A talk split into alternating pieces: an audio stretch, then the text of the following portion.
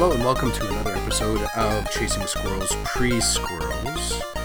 These shorter episodes are a bit of a throwback, I guess, to before the Chasing Squirrels podcast existed. So, just to update you, this past school year I started in a brand new teaching position, jumping in with a program that works with suspended and expelled students. So I thought that I would give something a little bit different a try, and I started to capture video blog reflections. And these were really simple to do because this school year I'm able to walk home, so that means I can just pull out my iPhone and use iMovie and add a little bit of music and then upload to YouTube. And what this kind of provided me with was a little bit of a backdrop to what my podcast could be. Now, it wasn't until later on, closer to the beginning of November, that basically what happened is I met some individuals that were podcasting. One of them, his name is Roland Chidiak, and I had conversations around, what that process looked like and how much fun it was. And I actually, used a lot of his suggestions in order to start rolling out my podcast. So the three episodes from my vlog that are kicking it up tonight is the first one's called Neighbors, and I'm reflecting in there about some of the conversations that can happen, not educational conversations per se, but sometimes conversations that end up poking a finger at education in your neighborhood, and how easy it is to become just a little bit defensive when you're the only teacher in the group. The second episode is around professional development and my thoughts about expanding and connecting and getting outside the box a little bit and outside of our silos. And the final commentary is one that I call Masterclass, where I call out and give some thanks to some of the individuals that have really been my backbone this past year as far as moving deeper and deeper into my digital PLN and encouraging me to take risks with my teaching and with my students and just with myself, trying some new angles. I really hope you enjoy these three episodes, and for sure, I look forward to posting a few more in the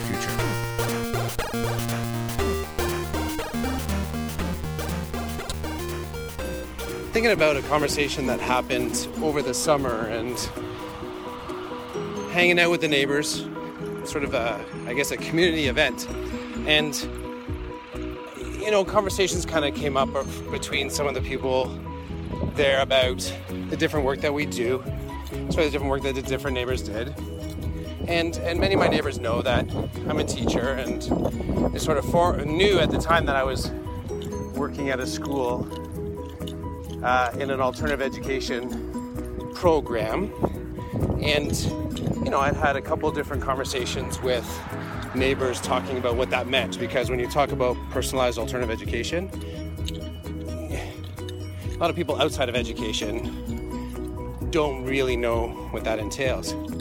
But in the conversation, as we're sort of hanging about with our potato salad and barbecue eats, it came up that I was changing jobs and moving into a program where the needs of the students are quite high, and the needs are academic, behavioral, sometimes emotional. So a deeper set of challenges involved in connecting those students and connecting to those students. And one of my neighbors, kind of in a cavalier fashion, said, "Oh, those students," use the language of distance, really, those students, and I'm glad that those students have you, and a student like that really does need a lot of help. And I had to check my gut reaction to that response, because, well, like I said, it's the language of distance. It's that, using the word, that identifier of those students, that student, really distances. It's sometimes creating a safe distance between what you know and what you're prepared to do. So often in the departments I've worked with, we say the student, or even better, we say the student's name, to be honest. We say our students. We embrace the ownership of working with those students. Now, after I checked my gut reaction to get upset, I also realized that in identifying those students as my neighbor did, or that student, as the conversation unfolded, I put in, it is possible to find all of these students in any school that you may be a part of if you choose to look. And it was kind of an interesting response from my neighbor, because I could see from the look on their face that, at their children's school, these students didn't exist. And, maybe that's the position of convenience. Maybe that's what gives them the confidence to say that the school that their child is at is so awesome. I don't know. I just know for me, that distancing language keeps me from really feeling that connection to wanting to help a kid. And, by saying our student, my student, or the student's name, I think you create just a little bit of humanity there that can help you reach any student. That's it. It was kind of itching me, so I knew I had to talk about it. All right. Talk to you later.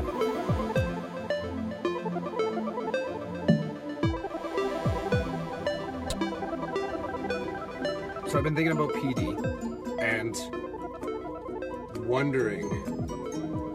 wondering about ways that professional development can be boosted. And I can't help but think about all the times that I've been to weekend conferences or after hours conferences. And when I think of those weekend conferences and I think of those after hours conferences, so stuff that doesn't necessarily fall into the school day, some stuff that I see happening quite often that I've just never seen happen, I guess, as openly at a staff meeting session. And there's elements about being in a staff meeting that I think are part of staff meetings in general, and then there's elements of staff meetings that might be specific to education, and there's definitely elements of staff meetings that I bet you if someone who started teaching 20 years ago were to walk into a current staff meeting, they may in fact look at that staff meeting and say, wow, this is a lot like when I first started teaching. In the same way, I've thought about, standing in my own classroom right now.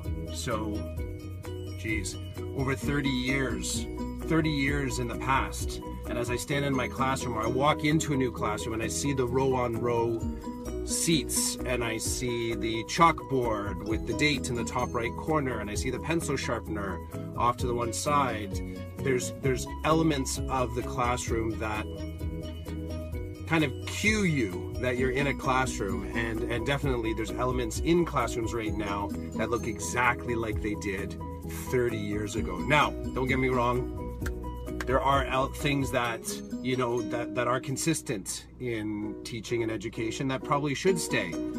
But there are other things about teaching and education that in the process of updating, I haven't gotten rid of pieces. It's almost like that big course binder that you have on the shelf that has all those amazing handouts in it, but really when you start to kind of pull apart those handouts, you start to realize that there's duplicates and there's ones that are kind of faded and there's even some that might be stuck together. And sort of when I think about staff meetings and, let's say, current versions of professional development and the way that it's delivered, I can't help but think that there's a few rejigs that would really boost the willingness, the retention, the fun, the building and sharing that can come out of a collaborative professional development session. So the things I've been thinking about. Here's the things I've been thinking about. I've been thinking about how at professional development sessions that I've volunteered to go to, so it's not the ones that are during the kind of the school day, the work day, but on weekends and after schools, here's the things that I've seen.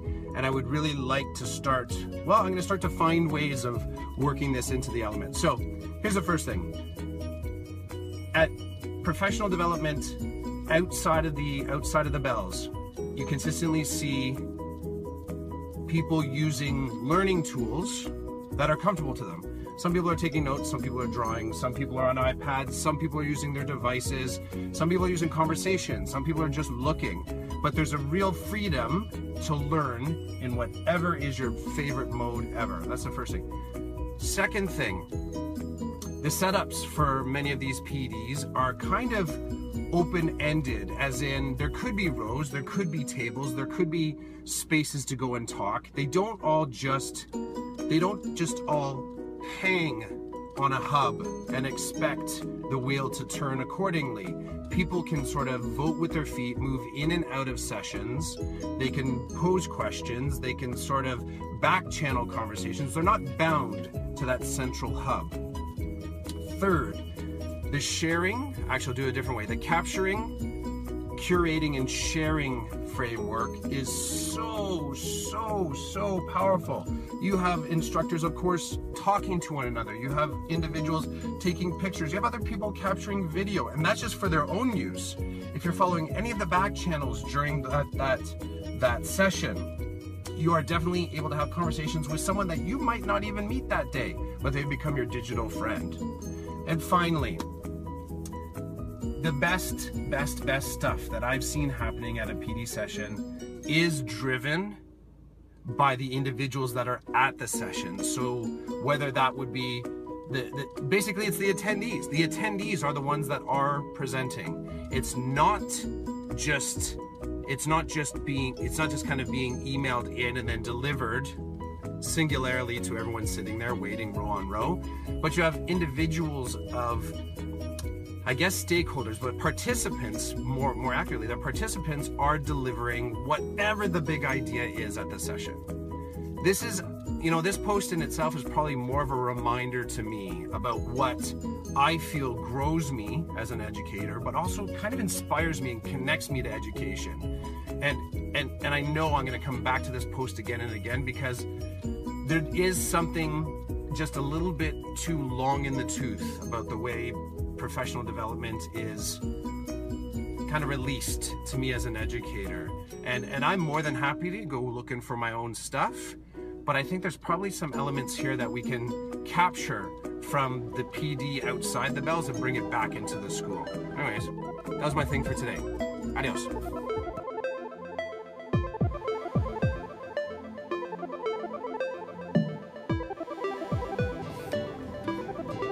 Okay, just before I really get to the thing that I want to talk about, this video blog in particular, I broke one of my first rules that I was going to try and follow in video blogging, and I had hoped and I thought that I could do them all in one take.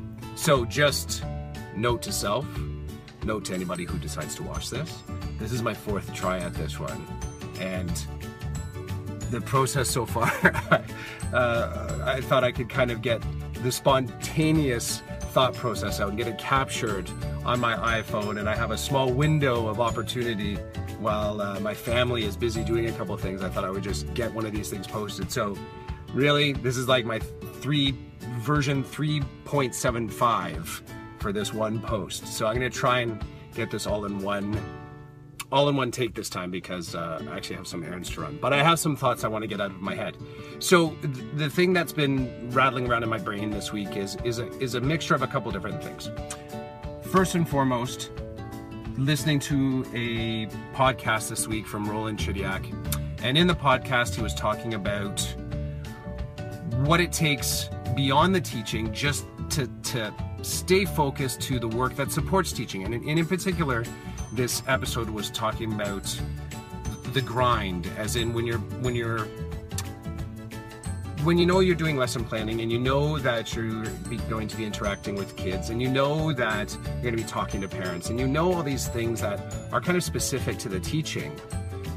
When you decide to do something outside of that, so it could be the video blogging, it could be doing a podcast, it could be writing, it could be a lot of these things that are kind of extra to your teaching but are integral to you improving your teaching. The grind becomes the gotta get it done, doesn't matter if it's the editing of this video blog. It doesn't matter if it's the interviewing that Roland is doing so well. Roland Chidiak Connects, by the way. But the grind and that sort of dedicated, semi-scheduled, gonna get it done, white-knuckled, have to get this piece out, and work that through your time management of being a dad, being a friend, being a husband, and sort of being self. So that's the first part, the grind. The second part was around a question that I saw posted on Twitter this week. And the question, I think it might have been a retweet. It was a retweet. I don't want to misquote who said it, so I'll just withhold. But the essence of the tweet was, can you name 5 people who are doing your job better than you, and what can you learn from them? Bit of a mind blower. Gave me a real pause, because in my brain I thought to myself, absolutely, I want to know these people. I want to find these people. I know they exist. So that's part 2 to this. The third part is, okay, how do I tie together the grind, so which is just the work, and then the finding these individuals that could improve my work, and how am I going to make that work in my current schedule? So the truth of it is I can't really carve out any extra time, because this just, life is just too busy right now. It's just too busy. Too many things going on. Busy at home, busy at work, busy in life. So if I don't have the extra time, how do I make better use of the time that I have becomes the question. And ultimately, this is always the question I'm imagining for anyone that's involved in education. How do you sort of rejig within the box, not necessarily get outside the box, because outside the box sometimes is a lot of fun, but you still have all that stuff in the box that you have to take care of. So I'm going to try and do this, improvise and rejig within the box. So here's my pursuit. What I'm going to try, it as a this semester only. So this will be a professional, self-imposed professional learning opportunity where I am going to actively try and apprentice under 5 people that I think right now are doing not only fantastic work unto themselves, but really I do think represent parts of what my current job entails. So I can't directly work, like I'll be able to directly work with one of them, but I can't directly work with all 5 of them, but all 5 of them represent componentry of my work that I believe I want to learn. And I don't know, they may see this video blog, I may tweet them and say that I am intentionally doing this. But here's my list. Here's my list for this semester. So this is going to be active learning. I'm going to call it an apprenticeship. They may or may not agree, but I'm gonna try and use them as a little bit of like my master class in professional development.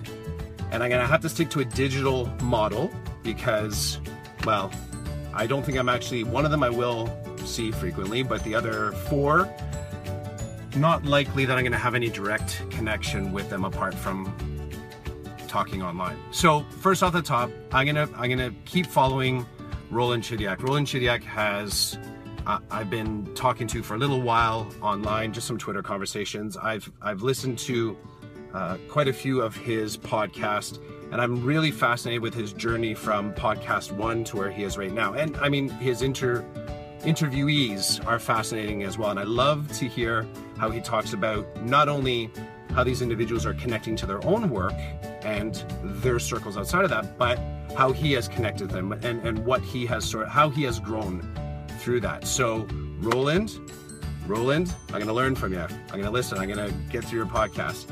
Now, bear in mind, none of this is going to be sort of creeper, lurker kind of stuff. I'm just going to continue to connect and continue to talk and continue to sort of learn from all 4 of these individuals that I'm hoping that nothing will change other than I'm kind of saying, here's my 5 that I'd like to follow and learn from in the next few months.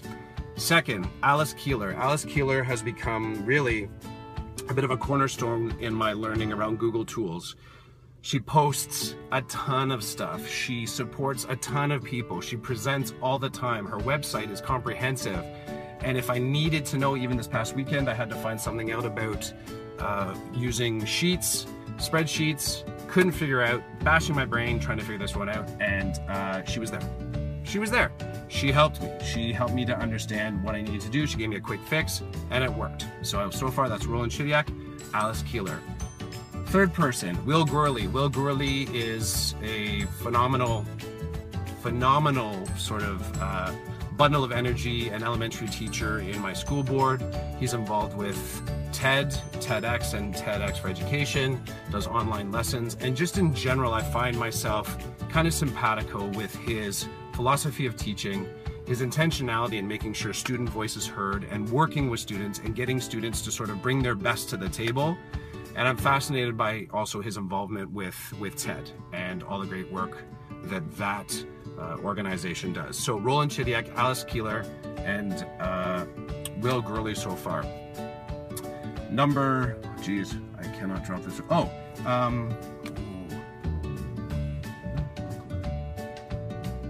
Chidiak. Would you believe it? I'm dropping the fourth person. So I'm going to jump to the fifth person.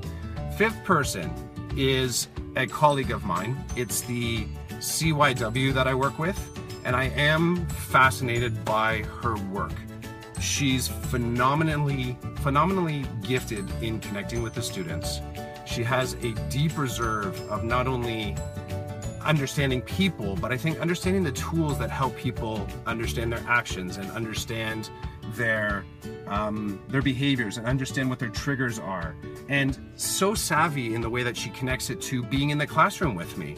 And I really feel that without mentioning her name, she may give me permission at some point, but I'm going to sort of really, again, masterclass under her and watch and learn and listen and ask questions and work to include that within my, my pedagogy. And I guess finally, Roland Chidiak, Will Gourley, my CYW that I work with, Alice Keeler, and a final person that I have read kind of in bits and pieces. Like a lot of what's being posted, it's more of a digital, I would say sort of digital fanboy, but really got me hooked on having a presence in the digital world where you are an advocate, just an ardent advocate for students and an ardent advocate for students that may not necessarily get their voice out there. And you know it, you know you have to represent them. And this individual, name is Jam Gamble, Jamila, and she is a phenomenally gifted presenter, speaker, host. The stuff that she posts about teaching, I really enjoy it. And every opportunity that she gets, she is representing the child in education. No matter the challenge, no matter the learning style, no matter the socioeconomic positioning, she represents, and she represents so well. So there's my five, okay? Roland Chidiak, Will Gourley, Alice Keeler, Jam Gamble, and my CYW that I work with. I'm coming to your masterclass. I'm really looking forward to it. This is gonna be awesome. I'm gonna learn a ton. Thanks.